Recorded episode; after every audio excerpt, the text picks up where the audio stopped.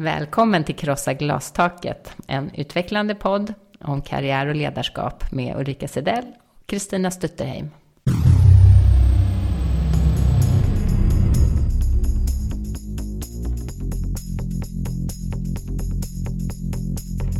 Och kvinnor ska då vara något annat, gärna supportfunktioner. Men mycket är väl att, de här, att det är mycket dubbla måttstockar på hur kvinnor och män behandlas. Mm. Att välja chef är ju fantastiskt viktigt.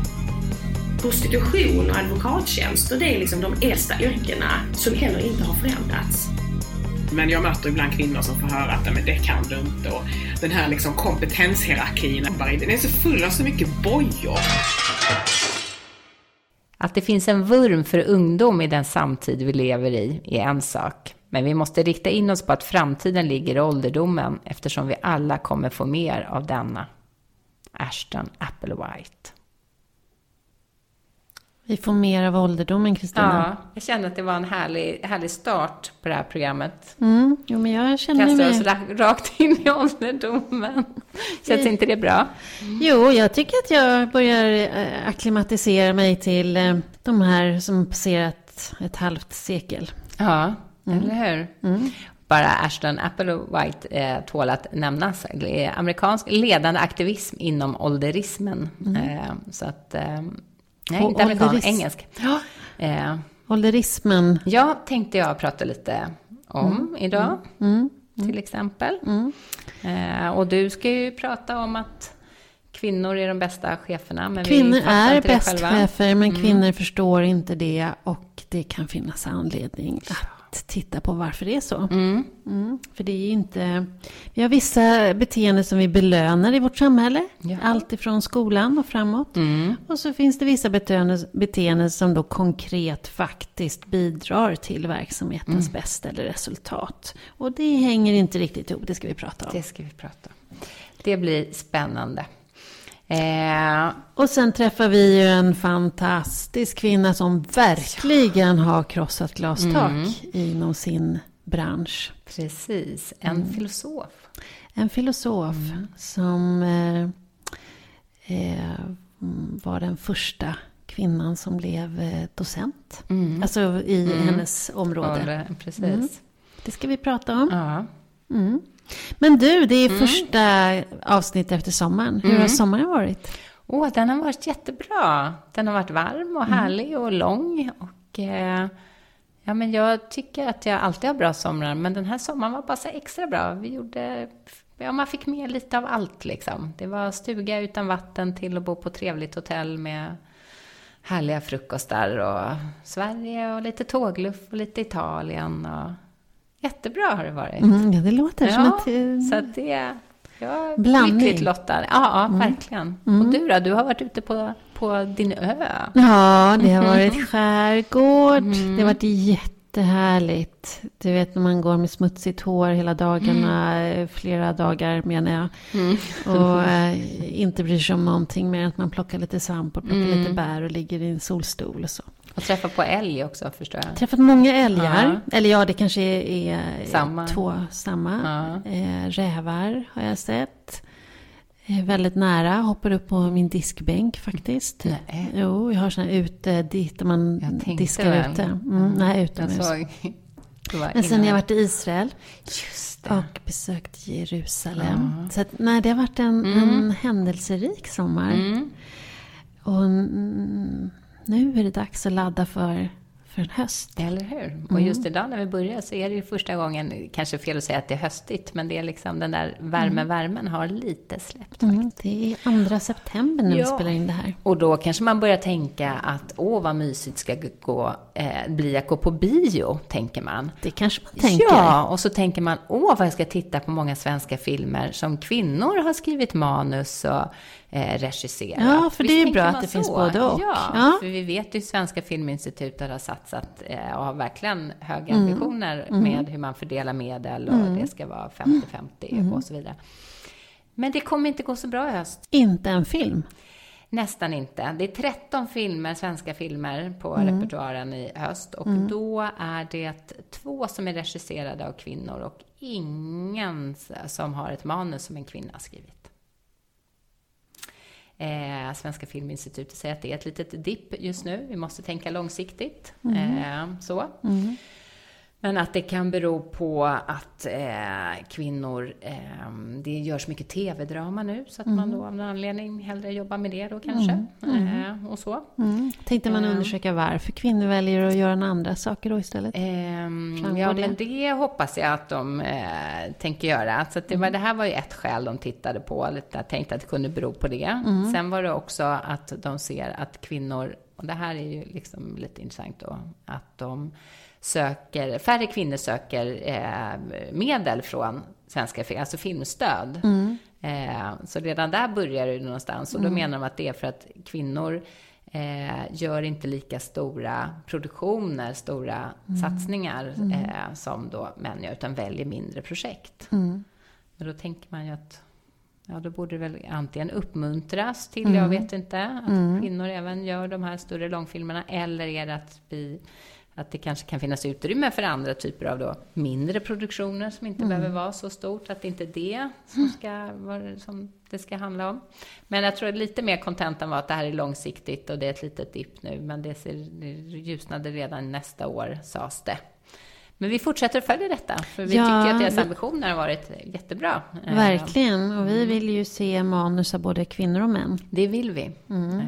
Och alla andra också. Ja, precis. Mm.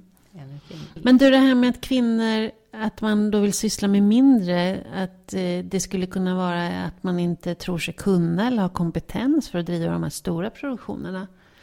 Mm. Kan det vara så? Skulle det kunna vara. Och att man kanske också, sen har man varit med ett tag, så kanske man är lite luttrad av att man inte... Mm. Ingen idé. Mm, att söka. Man, Nej, man får precis. inga pengar. Det går mm. till om eh, kända männens mm. produktioner. Mm. Vad vet jag? Mm. Det är intressant. Eh, för det, det kom en jättestor eh, amerikansk studie som eh, släpptes nu i juli. Apropå det här med att tro på sig själv. Mm. Eh, där hade man gjort en stor undersökning för att försöka skapa någon slags överblick av hur upplevs kvinnor som chefer och hur upplevs män som chefer. Går det att mm. jämföra på något sätt? Man hade definierat 19 olika områden. Och så frågar man chefernas underställda, chefernas kollegor och chefernas chefer. Eh, och det visar sig att kvinnorna eh, bedömdes som mycket skickligare eh, som chefer i, i 17 av de här 19 områdena. Alltså överlägset mycket bättre chefer. Trots det, trots det, mm så visar det sig att kvinnor undervärderar sin kompetens. Alla andra då tycker att de är bra, men de saknar självförtroendet. Och det är först i 40-årsåldern, visar då undersökningen, som kvinnor kommer ikapp med självförtroende och också börjar mm. söka de här större uppdragen och högre tjänsterna. De blir mer, eh, tar fler initiativ. Eh, och då man, i den här undersökningen så har man försökt analysera vad är det som gör att tjejerna är så mycket bättre chefer? Och kan det vara då att när de initialt tvivlar på sin kompetens, att de är, tar till sig feedback mer, att de prövar sig fram på ett annat sätt än att gå en, en regelrätt väg. Det finns en analys på det. Men återigen, de tappar eller saknar självförtroende Eh, trots att de bevisligen då upplevs som så mycket bättre. Kanske har det här också en mm. parallell med filmproduktionen. Just det. Intressant. Mm. Hmm. Mm. Men du, ålderism? Ja, men precis. För att mm. det här apropå 40. Eh, och ska man då... När de äntligen får självförtroende, ja, det här gänget kvinnor. Då säger, då säger ändå undersökningarna att det blir tuffare på arbetsmarknaden så fort du är ja, 40. Tjena. Så att, ja. det låter ju som att du är heter det, fast mellan det är kört. hard place. Precis. Nej, det är det Nej, verkligen det är det inte. verkligen inte. Och jag tror det finns en hel del eh, goda signaler. Inte minst säger eh, debattören och PR-konsulten John Mellqvist det, som nu liksom har jobbat med eh, ålderism. Verkligen fått upp den frågan på agendan. Mm. Eh, använt liksom de kunskaper han har i sitt PR-jobb, men att också jobba med den här frågan som han gör av ett mer egenintresse vad jag förstår. Så det har, han har varit i, i tidningen under sommaren och sådär. Och följer man honom på LinkedIn så kan man bli faktiskt rätt uppmuntrad ändå av att mm. det faktiskt händer en hel del. Men också får man lite mer kunskaper om detta. Eh, och det är ju så att den här frågan då med ålderismen eh, har varit lite mer på kartan förstås därför att den åldrande befolkningen eh, och mm. som ju hänger ihop då med kompetensbrist och senare mm. pensionsåldrar eh, gör att åldersdiskrimineringen eh, diskuteras allt mer. Hur ska vi kunna jobba längre om ingen vill anställa äldre? Det blir svårt. Och framförallt om man äntligen börjar få lite självförtroende ja, och börjar söka lite högre tjänster. Helt omöjlig ekvation mm. skulle jag vilja säga. Mm. Men en eh, undersökning som gjordes vid Linnéuniversitetet i Växjö visar att åldersdiskriminering i Sverige ligger på en hög nivå och att den börjar redan i 40-årsåldern som sagt. Studien visar att per varje tio år eh, högre ålder en kandidat har så minskar chansen för att komma på intervju. Och närmar du dig pensionsåldern så är chansen närmast obefintlig att bli kallad till intervju. Man får bli giggare då? Ja, man får bli giggare, precis. Eh, så är det. Mm. Eh, och, och du har eh, gigkurser då på Arbetsförmedlingen för de som har fyllt 60? Precis. Ja, men jag, tänkte, jag träffade på en, en bekant häromdagen. Hon håller på att söka jobb och, och tycker att det är svårt och kommer inte riktigt fram och har en jätte jobbat med, har en jättebra karriär bakom sig och så. Och sen så, ja, så pluggade hon och gjorde lite annat ett tag. Och så säger hon själv, men nej, men jag får ju tänka det, jag är ju 60. Och det bara, nej, mm. det ska du inte alls behöva tänka mm. att det ska stoppa. Mm. Eh, så. Men det är i huvudsak tre faktorer som gör att arbetsgivarna då är tveksamma till att välja medarbetare som är över 40. Alltså det är, det är så deprimerande bara säga, som är över 40, det är inte klokt. Då är det förmågan att lära sig nytt anpassningsbarhet och flexibilitet, driv och initiativförmåga. Det tror man ju då eh, uppenbarligen sjunker så fort du ja, fyller 40. 41, då är det kört. Ja, då är det kört. Och samtidigt finns det ju massa studier som visar att det inte finns någon koppling mellan att bli äldre eh, och att sluta vara innovativ, flexibel eller att inte leverera som förväntat på en arbetsplats. Eh, så det hänger inte riktigt ihop det här. Mm. Eh, och, så kallade fördomar. Så kallade fördomar, mm. precis. Eh, men jag har lärt mig lite här om, om olika typer av intelligens som mm. eh, ehm, eh, tas upp i det här sammanhanget. Eh, jag vet inte om du har funderat Ulrika på hur du ser på din intelligens. Om du tycker, är det mer av flytande karaktär eller är den kristalliserad? ja, eh, nej men jag skulle nog säga att den är mer kristalliserad. Ja. ja. Det, Lite kristallig. Det stämmer kan man säga då med Nej, men det man då, när man pratar om fluid intelligence, så är förmågan att snabbt ta in ny information och att den minskar när vi blir äldre. Men samtidigt stärks en annan typ av intelligens, den kristalliserade. Det innebär att tidigare erfarenheter och inlärt beteende som att kunna se mönster och sammanhang förbättras när vi blir äldre. Mm. Så att summa summarum, vi når samma mål oavsett ålder, fast på olika sätt. Ja, fast jag tänker att associationsförmåga, analys, abstrakt seende, det torde ju ändå smälla lite högre än att jag kan snabbt lära mig eh, någonting nytt. En stor informations det... Så jag, jag, tänker att det är, vid, mm. är olika uppgifter vid olika... Ja, absolut, så är det väl också. Men det är ändå lite intressant, tänker jag, att det de menar är ju ändå att okej, okay, ja, när du är oerfaren inte kan bygga på så mycket kunskap, nej, men då har du en viss typ av den här då mm, fluid absolut. intelligence som kommer till till, eh, eh, som man då kan säga, ja, då kanske man tappar lite av den när man blir äldre då, mm, enligt mm. det här. Men å andra sidan så är den kristalliserade intelligensen då eh, på plats och eh, gör att eh, vi kommer till minst lika bra eh, mål och slutsatser som, som när vi var lite yngre. Mm. Eh, Fast jag skulle nog vilja hävda ändå, det, det var dumt av mig att gradera, det var, det var, jag tar tillbaka det. Men jag skulle ändå vilja hävda att det är olika uppgifter den här olika intelligensen passar bäst för. Ja. Så att jag sett inte mig med nya tekniksystem som jag ska förstå. Det tar lång tid. Ja, men, men låt mig göra en analys. Det var yngre också, så det har inte Kanske med, lite längre. tänker jag. Men nej, jag kan ha fel Jag kan ha fel mm, mm. Eh, och, men som sagt, det är förödande eh, på alla nivåer, både för samhället och för oss människor förstås. Verkligen. Eh, svenska företag, eh, tre av fyra, menar att de har svårt att hitta rätt kompetens och att det här är liksom största hotet mot deras överlevnad. Eh, och något som det här leder till också, jag tänker på, vi har pratat förut om, vi hade någon siffra som ju inte var så upplyftande, hur många människor som går och eh, faktiskt tänker på att man vill byta jobb men mm. inte kommer till handling. Det var mm. så 40 procent eller vad det nu var som mm. ändå, det var en väldigt hög siffra.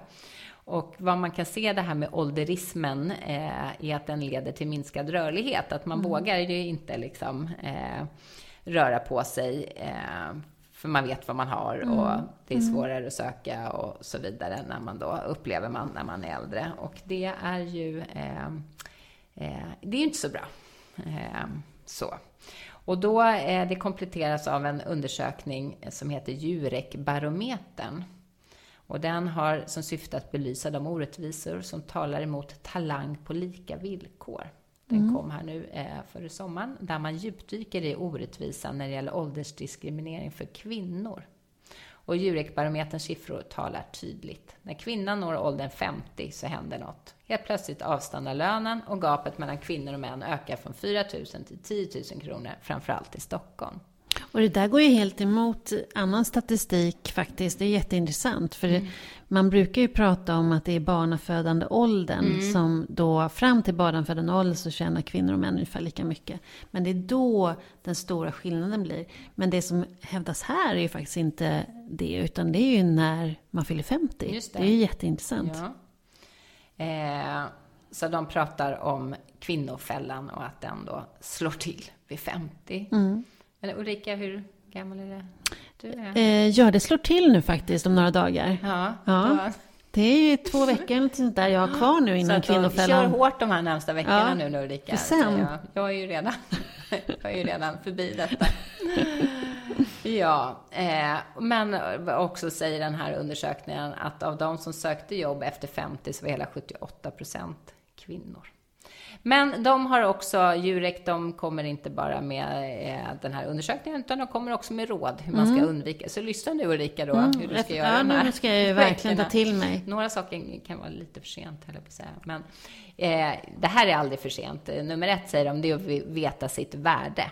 Mm. Eh, kvinnor har ofta lägre förväntningar eh, på lön till exempel och då genererar det lägre, lägre lön. Eh, man har sett i olika rapporter att kvinnor förväntar sig i snitt 8 000 kronor mindre lön jämfört med männen. Mm. Så från och med nu lägger vi på 8 000? Ja, så nu lägger du på 8 000, mm. precis.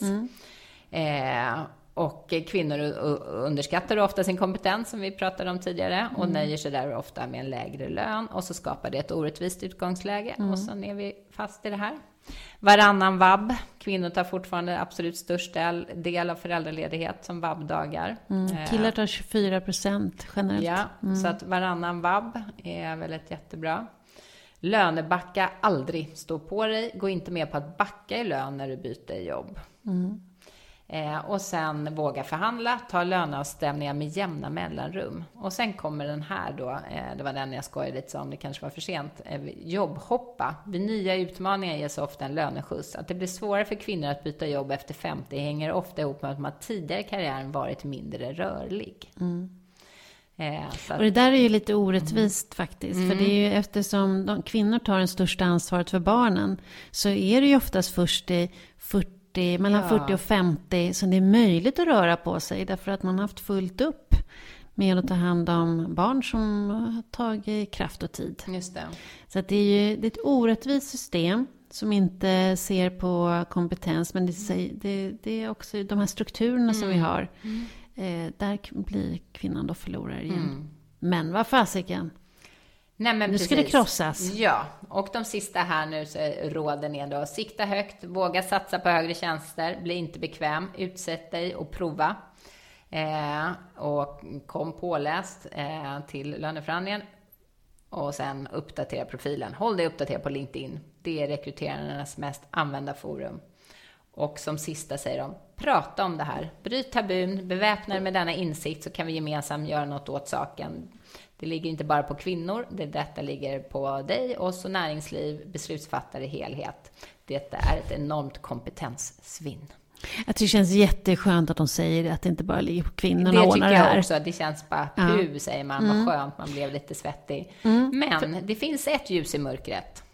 Och det eh, ska du få gissa vilka som står för det ljuset. För det finns en grupp som ökar i lön efter 50 som går emot det här. Mm. Eh, vilken eh, yrkesgrupp tror du det kan vara?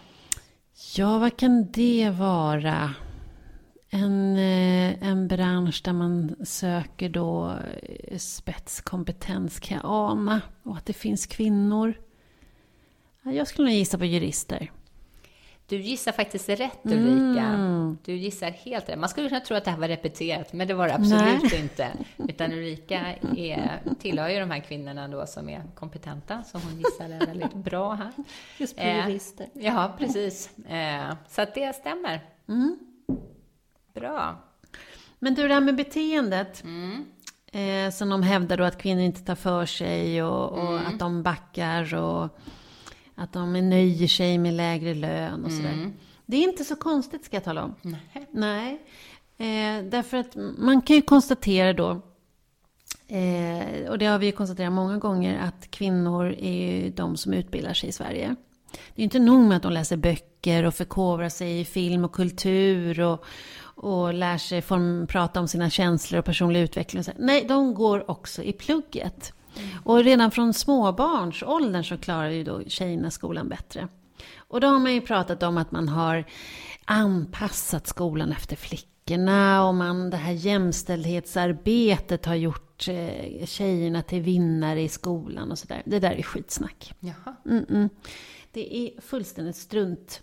Utan det är nämligen så att i, i det är ju bara 150 år sedan så fick faktiskt inte kvinnor läsa vid universitetet i Sverige. Så var det. Och i början av 1900-talet så var det fortfarande förbjudet för kvinnor att inneha befattningar som läkare eller som lärare. Eh, och det var så sent som 1927 så avskaffades förbud för kvinnor vid statliga läroverk. Och 1971, vet du vad som hände då? Nej. Jo, då fick kvinnor möjlighet att ha en egen ekonomi för att då blev sambeskattningen avskaffad. Det är ju fantastiskt. Mm. Det var ju inte länge sedan. Och vad vill jag säga med det här då? Jo, att steg för steg så har strukturerna förändrats för kvinnor till kvinnors eh, bästa då. Eh, och att man börjar mer och mer ta för givet att kvinnor kan göra samma sak som, som män. Eh, men det har också krävt att kvinnor har förändrat sitt beteende. Mm. Mm. De har väl tvingats kliva fram. De har, jag menar, man får inte en, eh, ett gymnasiekompetens eller högskolekompetens bara av sig själv nämligen. Man måste studera, man måste, man måste göra sina läxor, mm. man måste fokusera, man måste ha uthållighet och så vidare. Och så vidare. Eh, och det har ju kvinnorna då klivit in i och tagit för sig och gjort sin läxa. Men det är bara 35 procent av alla som tar examen som är män. Någonting händer ju här. Mm. Eh, och då finns det en forskare som heter Jesper Funberg som är lektor vid Malmö universitet. Han är också maskulinitetsforskare. Han säger att det här med att, att eh, eh, killars beteende att de eh, tar för sig, det här som vi säger att tjejer inte gör. Mm. De tar för sig, de syns, de hörs. Eh, det är ju så vi fostrar pojkarna, även i skolan. vi eh, förväntar oss att pojkarna ska bete sig så. De ska tävla, de ska utmana. Förlåt. De ska testas på olika sätt och testa varandra. Och de ska aldrig falla. De ska vara stora och starka och de ska inte visa eh, känslor. Och framförallt ska de klara sig. De ska klara sig själva till varje pris. Det här fostras pojkar in i. Eh, och det belönas ju uppenbarligen också sen i näringslivet och i arbetslivet, för de får ju 8000 kronor mer. Medan tjejer i den, här i den här kontexten tvivlar på sig själva, för de har då inte det här beteendet. Men, Men det är killarna som inte klarar av plugget. Mm. Det är tjejerna som gör det. Mm. och tjejerna eh, och vi säger att vi vill ha män som uttrycker känslor. Vi vill ha män som kan ta hjälp. Som vågar lyssna på andra och som inte mm. alltid vet bäst själva. De männen vill vi ha. Men det är inte det som uppmuntras varken i skola eller i arbetslivet. Så att vi måste ha ett, istället för att hålla på att tjejer ska eh, ta för sig mer och de ska hävda sig och sådär. Så kanske det är ett annat sätt vi ska bedöma kvalitet, vi ska ha ett annat sätt att bedöma kompetens. Vi kanske ska ge de bästa cheferna 8000 mer i månaden. Kan vara ett förslag. Kan vara ett förslag. Och inte hävda att kvinnorna inte kräver det. Nej. Bra Tänker där, jag. Ulrika. Ja. Då måste jag också lägga till ja. en sak. Det går bra. Mm, för det här, ja, skönt att det går bra. Du, nu är du på krigsstigen, jag hör det. det. Det är ju så att Sifo gjorde en undersökning under sommaren nu som visar att 6 av 10 under 30 år vill byta jobb. 6 av 10. Vi pratar 60 procent. Ja. Och vet du vad de letar efter där ute? Eh, förutom ett nytt jobb då, eh, så letar Det som är den gemensamma efter, faktorn när de letar nytt jobb. Jag tror mm att de letar efter en bra chef. Ja. Och ska vi fortsätta att fostra männen på det här sättet så blir de inga bra chefer. Mm. Utan det blir kvinnorna. Mm. Så att eh, antingen får vi börja belöna kvinnor utifrån mm. sin kompetens. Eller så får vi faktiskt börja hjälpa männen också bli eh, bättre chefer. Bra. Nu ska vi till Stockholms universitet. Ja, det ska vi. Och vad ska vi göra där? Där träffar vi Åsa Wikfors, mm. eh, filosof. Mm. Professor. Och, eh, professor. Mm. Och snart eh, kommer hon vara på sitt första sammanträde i eh, Svenska Akademin. Eftersom hon efterträder Sara Danius. Precis. Mm. Eh, och hon säger, förklarar själv i sitt sommarprogram från förra året som ni kan lyssna på eh, när folk frågar vad är det att vara filosof? För det kan ju låta så krångligt. Det är ju att vara mm. forskare, säger hon. Mm. Och att göra, ställa de besvärliga frågorna. Mm. Att göra det enkla lite krångligare. När andra tar reda på kunskap så är mer mitt fält att liksom fråga varför behöver vi kunskap? Mm. Väldigt progressiv ja. eh, bransch kan vi säga då. Verkligen. Mm. Vi tror ju att det här är en framtidsbransch, att vara filosof. Det kommer behövas och det tror jag Åsa tycker och tror också. Så att nu mm. ska vi få lyssna till henne. Hur man krossar glastak ja. i den branschen.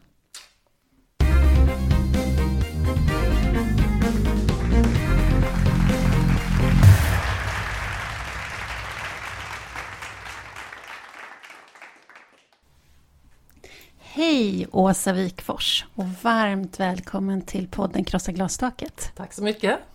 Väldigt roligt att ha dig här. Du är filosof, ja. du är författare och sedan 2008 så är du professor i teoretisk eh, filosofi vid Stockholms universitet. Och när du blev utnämnd så var du en av två kvinnor eh, i teoretisk filosofi har jag läst på. Stämmer det? Ja, det var min kollega och jag som blev de utnämnda samtidigt då mm. här på Stockholms universitet. Och eh, då var vi de första kvinnorna som blev professorer i teoretisk filosofi. Ja. Just. Mm. Fantastiskt, ja. vilka glastak. Mm. Och när du 2002 blev docent, då var du första kvinnan. Var jag det? Ja, har jag läst ja. på nu. Okay. Som blev docent eh, i Sverige i teoretisk filosofi. Vi har lyssnat på dig i Filosofiska rummet, du har sommarpratat och för ett år sedan, för ett par år sedan så kom du med en bok som blev omtalad om alternativ fakta. Och nu eh, den 9 maj i år så valdes du in i Svenska Akademin och ska ersätta Sara Danius. Mm. Vi är jätteglada att få träffa dig och idag ska vi prata glastak. Ja. Vi ska prata lite, lite ledarskap, men framför allt hur krossar man glastak? Och kanske har du några tips till kvinnor som vill göra en akademisk karriär lik dig. Ja, kanske det. Mm, mm. ja, härligt. Men vi får ju ofta höra att Sverige är ett jämställt och världens mest jämställda land. Många tycker att vi ska vara glada och nöjda så. Eh, och samtidigt så är makt och mandat i samhället eh, inte direkt jämställt. Eh, ungefär 17 procent av alla eh, vd eh, för bolag är kvinnor. 25 procent av alla entreprenörer är kvinnor. Eh, över 95 procent av allt riskkapital går till bolag som drivs av män. Eh, och i din bransch är endast 23 procent eh, av alla professorer kvinnor. Så hur kan det här bli en sanning som inte är en sanning? Alltså det är ofta när man gör sådana här väldigt svepande påståenden som att vi i Sverige är världens mest jämställda land. Man får ju liksom precisera, det finns olika dimensioner av jämställdhet då. Va? Eh, man kan, jag tror att ofta man säger det så tänker man på att vi har en väl utbyggd eh, förskola. Mm. Så, och, det, och det är någonting som verkligen slog mig. Jag bodde i USA, där är det ju helt hopplöst. Det finns ju ingen förskola, eller det som finns är extremt dyrt och svårt mm. att komma in på allt det där. Då. Så där står ju kvinnorna inför ett val och jag såg ju särskilt i New York då att de gjorde det här valet mellan att å ena sidan jobba jämt eh, och ha en eh, nanny då har man ju. Mm. Eh, och aldrig se sina barn. Och å andra sidan då eh, inte ha någon karriär. Mm. Och båda kategorierna kvinnor var ju väldigt olyckliga. Mm. Det där är ju inget bra. Mm. Så där, det är ju en dimension av mm. jämställdhet, att man har en fungerande barnomsorg. Då. Mm. Eh, och jag tror också att det är kopplat till hur mycket männen eh, tar sitt arbete hemma då. Det beror ju också på barnomsorg mycket för att eh, jobbar kvinnan väldigt lite så blir det hon som också får göra allting där hemma och så. Mm. Så att allt det där hänger ihop. Um, men sen finns det ju helt andra dimensioner som ni nämnde här nu och där det handlar om till exempel hur det ser ut i våra eh, styrelser i företag och sådär. Inom akademin då så har ju professorerna då legat efter ett tag. Men nu tror jag just det kommer att rätta till sig ganska snart, det kan vi prata mer om då. Mm, mm. Ehm, så att eh, man måste alltid precisera vad man menar när man säger sånt där, annars blir det varken sant eller falskt utan bara missvisande. Mm, mm, mm. Och en sanning, för det, mm. eftersom det, vi matas ju ändå med att mm. Sverige är världens mest jämställda mm. land. Ja, att någon på, upprepar någonting väldigt många gånger gör inte att det blir sant då. Men det blir något som folk tror och det kan ju om det man tror är falskt så kan det ju få konsekvenser för man tänker att vi behöver inte göra mer nu, alla problem är lösta. Så det är ju inget bra. Som vi nämnde så blev ju du den första kvinnan som blev docent i teoretisk eh, filosofi i Sverige. Berätta, hur krossade du glastaket? Hur tog du ditt utrymme? Ja, jag, jag vet inte riktigt om jag är om jag vet svaret på det så att säga. Jag tror så här, jag tror att det, jag tror för det första att man ska man ska helt enkelt erkänna att man har haft tur också. Jag tror att man ska inte klappa sig själv på axeln för mycket. Jag har haft tur till exempel på den här institutionen när jag gick här på grundutbildning så var det väldigt schyssta män som stöttade mig väldigt mycket då. Tidigt, jag kände mig uppskattad, jag kände att jag var eh, duktig på det här och att jag kunde köra på då. Va? Så, och det där betyder extremt mycket.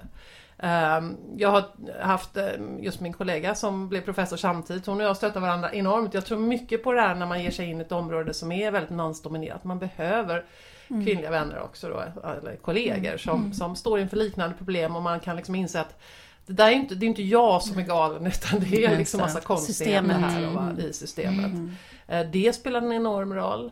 Sen tror jag, jag vet inte, jag som barn var... Jag, mamma är tuff. Jag fick väl med mig någonting där och jag växte upp i en miljö där det var bara killar av någon anledning. Så jag mm. spelade fotboll och ishockey på 70-talet. Det gjorde man inte som tjej då. Mm. Så det var en självklarhet för mig att göra det killarna gör. Så jag hade nog ganska, det är också tur, jag hade med mig en känsla av att det var klart att jag kan mm. göra det då. Va? Mm. Så en kombination av eh, de här faktorerna gjorde det möjligt för mig. Sen tror jag också att jag är och det har vi gjort, varit bra på många sätt i livet, ibland kanske mindre bra, jag är väldigt optimistisk av mig. Jag tror att ja, men det här går ju bra. Mm. det här fixar sig och sådär. Va? Så jag tror jag har eh, valt, vet jag inte, men liksom min natur är att fokusera på det som är positivt då, va? och inte fastna i det där andra mm. som också har funnits givetvis. Då, va? Mm. För har du stött på några glastak ja, under din alltså, väg framåt? Jag vet inte vad ett glastak Hinder. är riktigt då. Va? Jag, jag tycker för mig är det en ganska blandad kompott. Då, va? Å ena sidan så självklart, när jag var ung doktorand och när jag började åka ut först och föreläsa och sådär va, eh, så slogs man ju av hur eh, hur tufft det var, hur, alltså filosofi är ganska tufft. Vi kritiserar varandra ganska hårt, inte varandra, men varandras argumentation. Då, va? Mm. mm. Och jag slogs av att kvinnorna fick utstå mycket hårdare kritik, till exempel på en föreläsning och sådär, än männen. Um, och det har man sedan tittat eh, på forskning också när man har konstaterat att det är så. Mm. Eh, dels är det så att kvinnor, eh, när man till exempel söker jobb och så, här, så måste en kvinna ha publicerat sig mycket, mycket mer än en man för att bli betraktad som jäm, värdig kandidat då. Men dels är det också så att kvinnor ofta, mycket oftare sågas liksom på, vid en föreläsning och sådär. Va? Eller det här klassiska skämtet att en kvinna kan ställa en fråga som ingen bryr sig om och fem minuter senare så ställer en man samma fråga. Så, ah, bra fråga Bob, liksom, mycket intressant. Så det har jag ju upplevt mm. jättemycket. Mm. Och särskilt de här åren i USA när jag var doktorand där. Och, um, Vad gjorde du då? I, I, den där typen, jag förstår att det inte var generellt, men, men mm. hur hanterar du när du såg det här? Jag tror, som sagt, där tror jag jag haft tur. Jag tror inte, det, tar, det, det, det, det tog mig inte så hårt. Mm. Jag, jag, tror att jag tyckte, jag blev irriterad och mm. sådär. Men jag kunde ge svar på tal. Jag mm. tror att um, men också då som sagt att ha kvinnliga vänner spelar mm. roll där. För man kan prata med varandra och säga ja, åh, ja herregud alltså, så är det ju. Mm. Och sådär va. Och sen en och annan jätteschysst kille också runt mm. omkring som mm. bara tycker, nej vad, vad hände där egentligen? Mm. Så man kan liksom mm. få, för det som är så svårt med mycket sånt här är ju när eh, ens, det man uppfattar som händer runt omkring när det inte bekräftas av andra, mm. då tror man ju att man själv är tokig. Mm. Det är det man kallar för gaslighting då. Mm. Man, man tappar tilltron på sin egen förmåga att liksom förstå vad som händer då. Va? Eh, och det är ju extremt svårt. Och det är överhuvudtaget om kvinnoförtryck och metoo, så allt, allt det där liksom är ju liksom, är det här, är det jag som är paranoid eller är det här liksom märkligt beteende som den här snubben har haft mm. på den här föreläsningen och så då, mm. um, Så att, uh, att man får lite stöd runt omkring, att mm. bekräfta att nej det där var inte okej då. Mm. Gör att man kan bli lite tuffare också.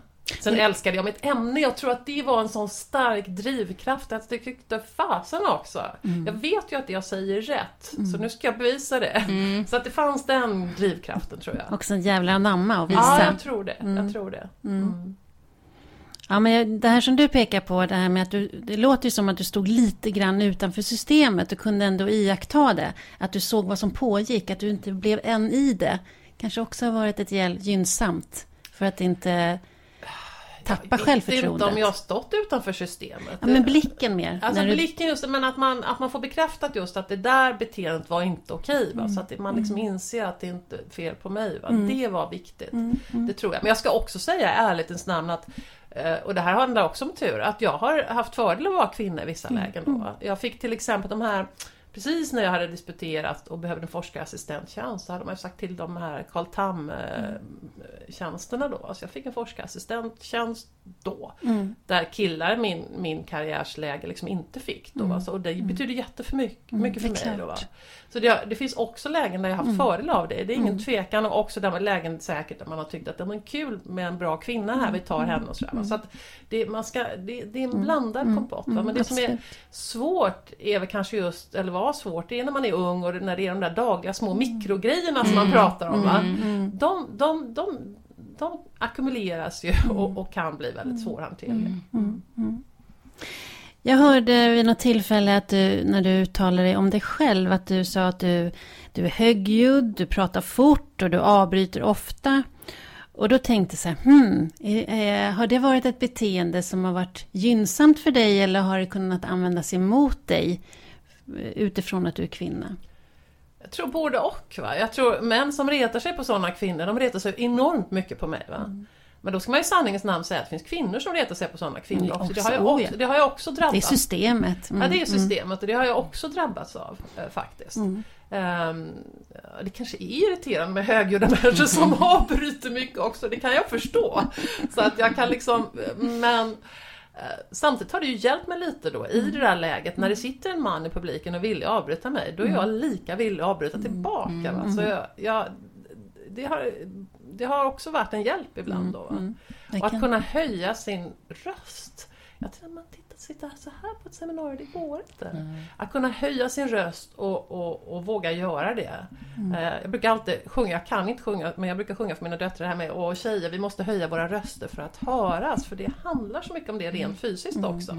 Att man inte sitter och är alltör liksom, timid i ett hörn och inte vågar säga någonting, för då är det ingen som lyssnar. Det låter som det varit gynnsamt. Jag tror det mestadels. Eh, filosofi. Eh, hur tar könsrollerna i uttryck i en kultur som har ett så stort fokus på förnuft, som ändå, förnuftet som ändå filosofin har? Eh, förnuftet till, till skillnad mot känslan har ju ansetts som en, eller har en traditionell manlig kodning.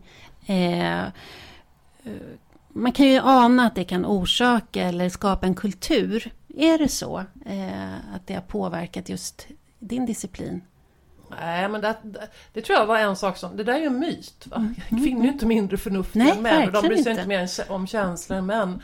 Um, och jag tror det, det som jag älskade med filosofin från början var just att förnuftet stod i centrum, vilket mm. gjorde att andra saker egentligen, makt och annat mm. sånt där, mm. kunde försvinna därför man kunde mm. argumentera. Och det tror jag var, var någonting som jag man har ju visat också till exempel när man har strukturer där man håller sig till väldigt objektiva kriterier för, för eh, karriärsteg och mm, sådär. Då, mm. Där blir det mer jämställt då. Mm, det blir mindre, mindre liksom informella strukturer mm. och mindre liksom det här vad man känner mm. för och mm. sådär.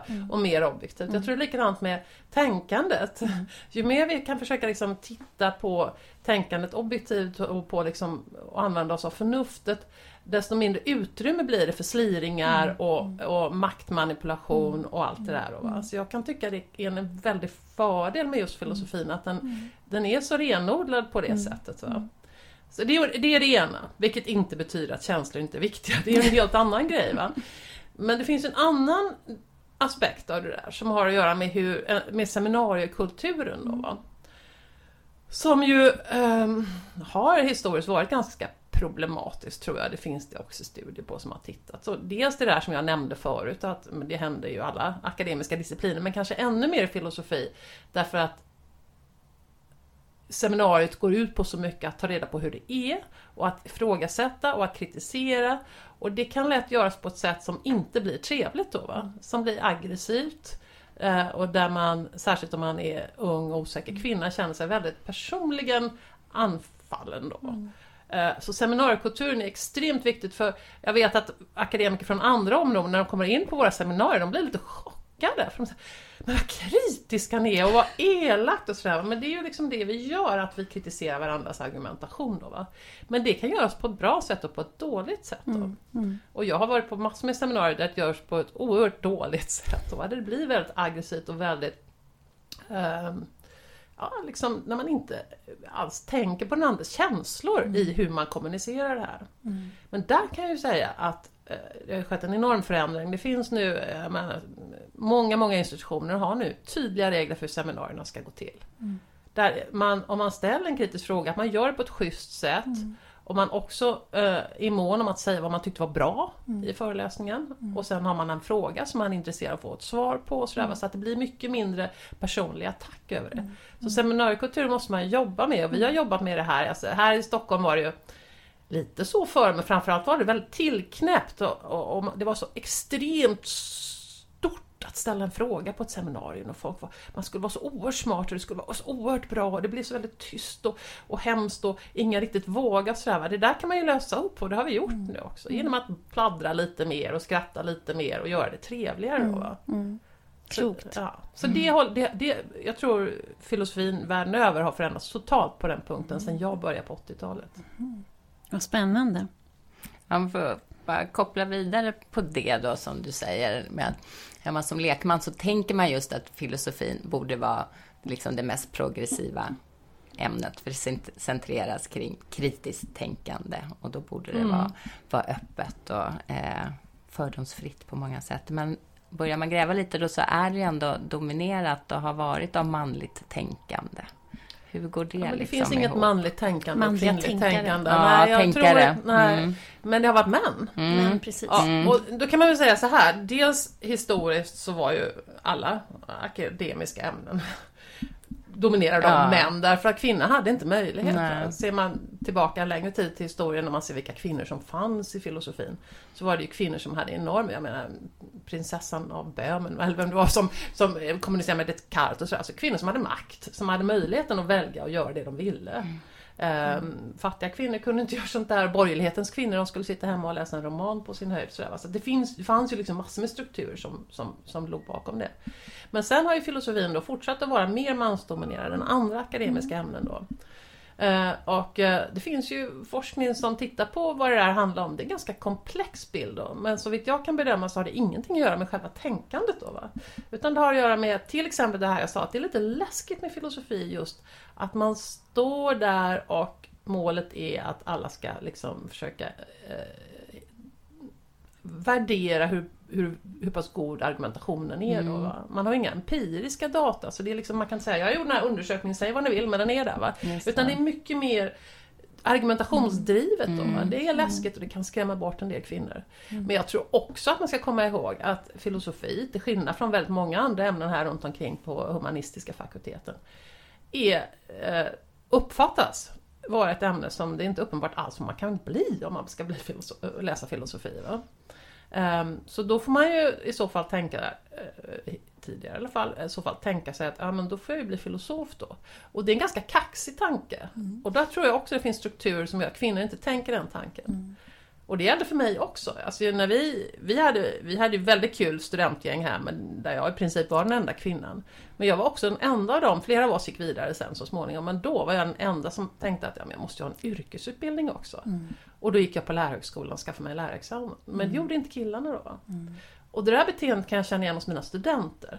Det är väldigt lätt att få en kille att tro att han ska doktorera. Mm. Men det kan vara mycket svårare att få en kvinna att tro det för de säger Men vad finns det för jobb då? Mm. Så de tänker väldigt mycket mer på det då. För mm. de litar inte på att den akademiska banan ska funka då. Mm. Så, och det har med att göra med, med större samhällsstrukturer. Så jag mm. tror varför filosofin just har utmärkt sig i det här eh, eh, eh på det här sättet har att göra med väldigt många olika faktorer. Mm. Men ingenting av det tror jag har att göra med tänkandet. Så ja. det ska man hålla undan där. Mm. Mm. Verkligen. Men det, när du säger så, så, så tänker jag vad otroligt viktigt det blir med kvinnliga förebilder. Ja.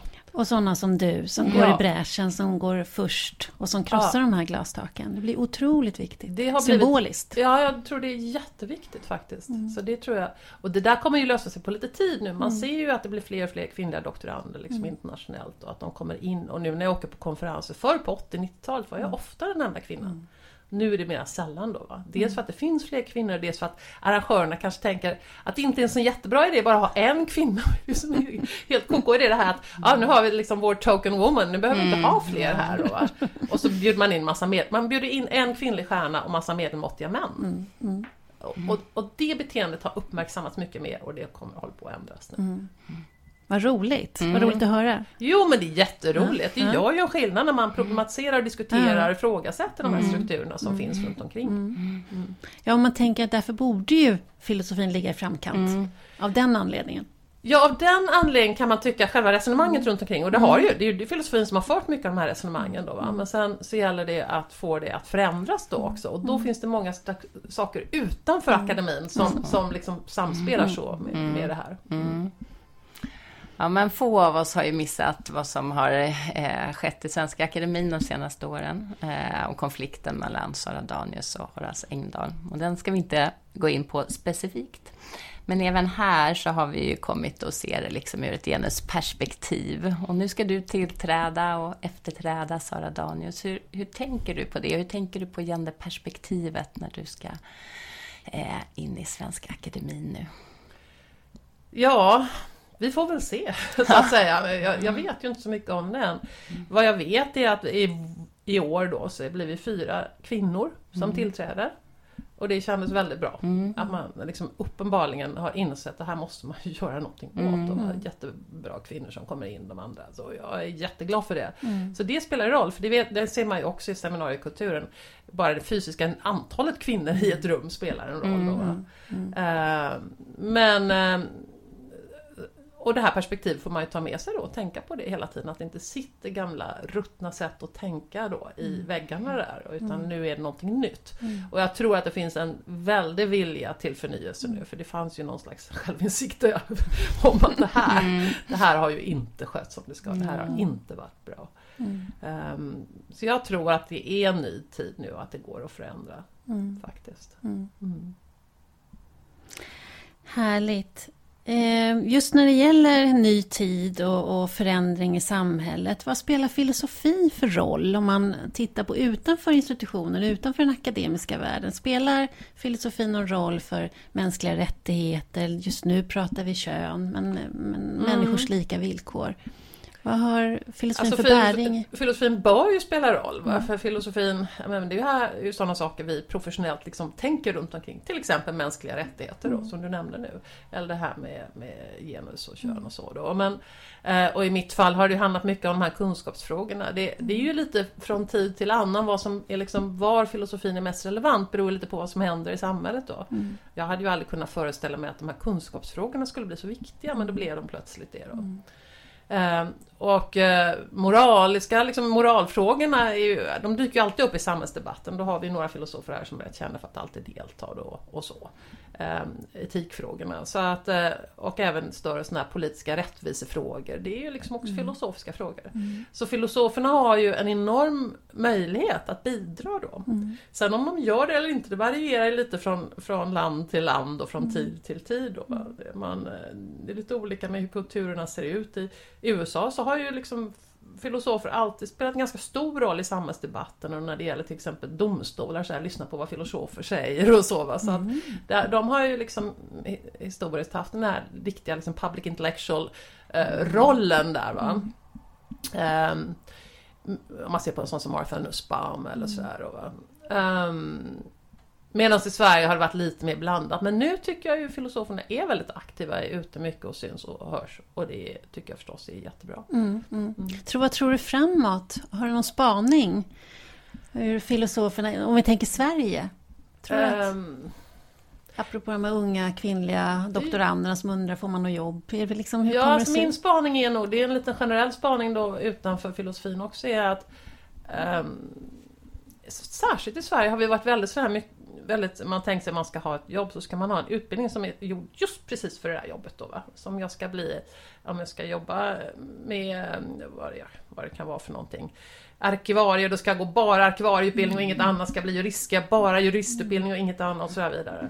Men så ser ju inte, mer och mer så ser ju inte arbetsmarknaden riktigt mm. ut så. Va? För att där, man inser ju att de här, vi får ju mycket mer liksom robotisering av många uppgifter och vi får större behov av människor som är kreativa och har förmåga att tänka eh, analytiskt och, och, och sådär. Va? Och det ser man också i USA att så är till exempel filosofer lyckas väldigt bra med att få jobb i alla möjliga områden då. Va? Och det, samma, och det har pågått en tid i England också.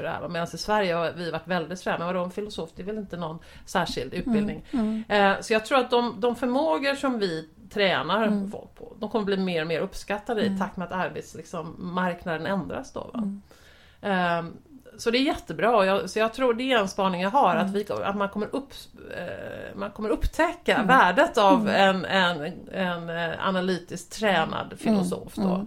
Eh, och vi ser, vi har ju startat några sådana fakultetsöverskridande program, bland annat ett i filosofi, ekonomi ehm, och eh, politik, statsvetenskap. Mm. Och det, det, är ju en utbildning som länge har funnits i Oxford och sådär, men som nu finns i Sverige och blivit väldigt populär bland studenterna och de går ut på arbetsmarknaden och sådär. Så det är ju också mm. väldigt kul. Va? Så det tror jag verkligen är en spaning. Mm, jätteroligt. Ja. Mm. Sen tror jag det faktum att vi är några stycken filosofer som är ute och väsnas nu mm. också. Jag tror det uppmuntrar andra att göra mm. det. Och det är mm. också någonting som jag hoppas då kommer fortsätta. Det hoppas jag också. Eh, tillbaka till dig. Eh, vi pratade inledningsvis om hur faktiskt många glastak du har krossat och hur viktig du symboliskt är i din, din disciplin och, och så. Eh, och du pratar om att du har tur, det har varit lite tur också. Det är naturligtvis din begåvning, det är din drivkraft, självklart din kompetens, men att du också är att du har haft lite tur och att ditt sätt, eh, vi var inne på att kunna avbryta och sådär, att det har varit din fördel. Eh, har det funnits andra saker som du vill dela med dig av när det gäller eh, till andra som ska Ehm, eh, ta din, ja, göra din karriär. Så, men de här unga kvinnorna nu som sitter och funderar på om ska man verkligen göra en, lägga sin fyra år på att doktorera. Mm. Ja, alltså, nej, men är, är det som man älskar ämnet, det är ju lite... Det, det, får man ju lov att göra med alla såna akademiska karriärer, för de är ju lite speciella. Det finns ju, jag menar, vill man ut och tjäna mycket pengar så finns det bättre jobb. Va? Men älskar man ämnet va? Mm. och känner att det här, det här har jag förmågan att göra då. Mm. Eh, och då ska man låta den drivkraften styra verkligen, det tror jag mm. verkligen på. Mm. Och tro på sig själv. Men hur gör man det då? Jag, jag, tror att det är extremt viktigt då, som det här som jag sa, att hitta ett nätverk där man får det stöd. Dels bland vänner som liksom är i samma läge, mm. men också på något vis odla goda kontakter med lärare och forskare och sådär. Mm. Och där kan kvinnor ibland tror jag vara lite för blyga för att göra det och sådär. Men jag tror både, jag tror vi lärare och forskare väldigt, väldigt, vi vill väldigt gärna stötta eh, mm. duktiga tjejer. Så, här, så det finns verkligen en möjlighet att få stöd från en institution om man tror att det här, det här vill jag göra. Mm. Och, eh, mm. och, så. Så att ha lite, våga, eh, mm. våga nå ut till andra människor runt omkring dig för du kommer behöva det. Va? Mm. Eh, inklusive då professorer och, mm. lärare. Då. Mm. Det tror jag är en sak. Och sen så tror jag också, det är väl allmänt livsråd, att liksom fokusera på det positiva. Det är klart det kommer att hända, det kommer att hända knepiga grejer i seminarier, irriterande saker och sådär. Man kan reta livet ur sig på det ibland. Va? Men man får ändå se, liksom, det finns man sitter på sånt där, min dotter läste filosofi eh, för några år sedan bara någon termin. Va? Hon, hon blev så irriterad på de här seminarierna för det var där hade hon suttit och ett antal andra tjejer och läst texten jättenoga, tagit jättemycket anteckningar, var så förberedda. Mm. Och så var det en eller två eller tre killar som dominerade hela seminariet som uppenbarligen inte hade läst någonting. Mm. Mm. Och, och sådär va. Och vi här nu, vi pratar jättemycket om hur lärarna ska stoppa det där, det är ju så mm. otroligt viktigt då va. Men när man sitter som tjej i det läget då, mm. låt inte det skälpa dig, det är inte värt det va. Det är extremt irriterande, försök göra någonting åt det. Tala med läraren efteråt, säg det här var inte bra, här satt vi, jag var jätteförberedd och han satt bara och lallade på med mm. utan att ha läst texten. Eh, ta upp det eh, på ett schysst sätt hela tiden. Va? Så att, eh, låt inte de sakerna skälpa dig för det, det är ju så det är så fel om dumheterna ska få ta över på något vis. Va? Så det tror jag, jag har bara av naturen varit väldigt såhär, skit jag i. Mm. Och, men om man inte har en naturen får man tänka lite mer aktivt på det. Va? Mm. Se på det som är bra, se på de andra killarna som också satt tysta och mm. inte fick en chans att säga något och inte också var förberedda. För mm. de finns ju också då. Va? Mm. Knyt kontakter med dem. Mm. Hitta ett nätverk där. Liksom. Mycket kloka saker. Ja. Och då, med de kloka sakerna så, så avrundar vi och avslutar. Är det något som vi har glömt att fråga om? Är det något som du känner, ja men det här måste jag få säga också innan vi säger tack för idag? Nej, men som sagt, låt, när man älskar att göra någonting, låt det, ta det på allvar. Va? Eh, för att eh, låt inte någon annans kommentar om att ja men det där, va, är det något för dig? Och så, utan ta det på allvar. Mm. För det är en drivkraft som heter duga. Mm. Ja. Tack så mycket Åsa tack för att vi fick komma till dig. Mm, tack så tack. mycket. Tack.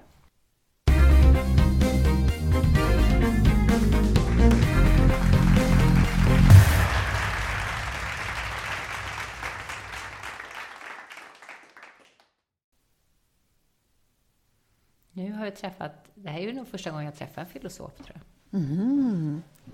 Hur var det då tycker du? Jag tyckte att det var väldigt trevligt och lärorikt och jag tycker att det är så häftigt när någon, något som känns som att det kan vara så lite flummigt kanske. Mm. Eh, så är hon ju väldigt konkret. Väldigt och, konkret. Tydlig. Eh, mm.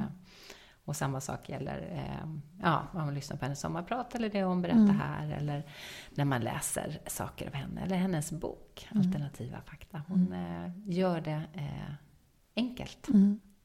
Sen, blev, sen blev det, var det väldigt skönt att höra tyckte jag att eh, men hon berättar om sina erfarenheter av just det här som vi har pratat om tidigare. Att eh, det är männen som får ta utrymme i klassrummet, mm. att det är, tjejerna blir avbrutna och så vidare. Men att de nu jobbar systematiskt på det på Stockholms universitet och, och eh, hos filosoferna att förändra hur man jobbar med mm. seminarium och så vidare. Och det mm. kändes ju mm. väldigt mm. bra. Mycket lovande. Så att det är fler, jag menar, det var ju inte många kvinnor som hade disputerat i filosofi. Så att det är därför mm har de lite mm. att jobba med. Mm. Så det kändes ju roligt att de ja. hade tagit tag i det. Verkligen. Ja, men det var ett härligt och lite annat annorlunda möte mm. och i en annan, eh, det var härligt att vara ute på universitetet. Det var mm. inte igår kan man säga. Mm. Eh, så att, eh, ja, mm. härligt. Så att vad vi vill skicka med är ju att eh, det är strukturer som vi jobbar emot. när det gäller ålder, när det gäller mm. kön. Mm, yes. Eh, men låt inte dessa strukturer hejda dig. Nej. Utan eh, tänk på ditt värde och stå upp mm. för det. Gör det. Och ladda gärna ner en app Aha. som heter GA Tally. Mm. Eh, det fanns en app som hette Gender Time förut, en svensk app som tyvärr inte finns nu, men det här finns, den här finns i App Store. Då kan man eh, använda den på möten, på jobbet och så, och mäta eh, hur många män, hur många kvinnor representerade och hur blir talarutrymmet. Mm. Här är spännande saker. Så vill man konkretisera jobbet med eh, det här med högljuddhet, höll jag på att säga, men mm. med hur vi tar plats och vilka som får talarutrymmet. Då kan man använda den här väldigt enkla appen. Den mm. säger, är, är det en dude som pratar eller not a dude? Så ladda ner den eh, och eh, fundera på det här sina med möten. strukturerna. Mm. Eh. Och sen ska vi säga att det är inte alltid den Alltså det är inget lika med tecken mellan att ta stort talutrymme och, och skapa bra resultat. Det är det verkligen inte. Men det kan vi prata mer om nästa gång. Mm, det gör vi. Tack och hej. Tack och hej.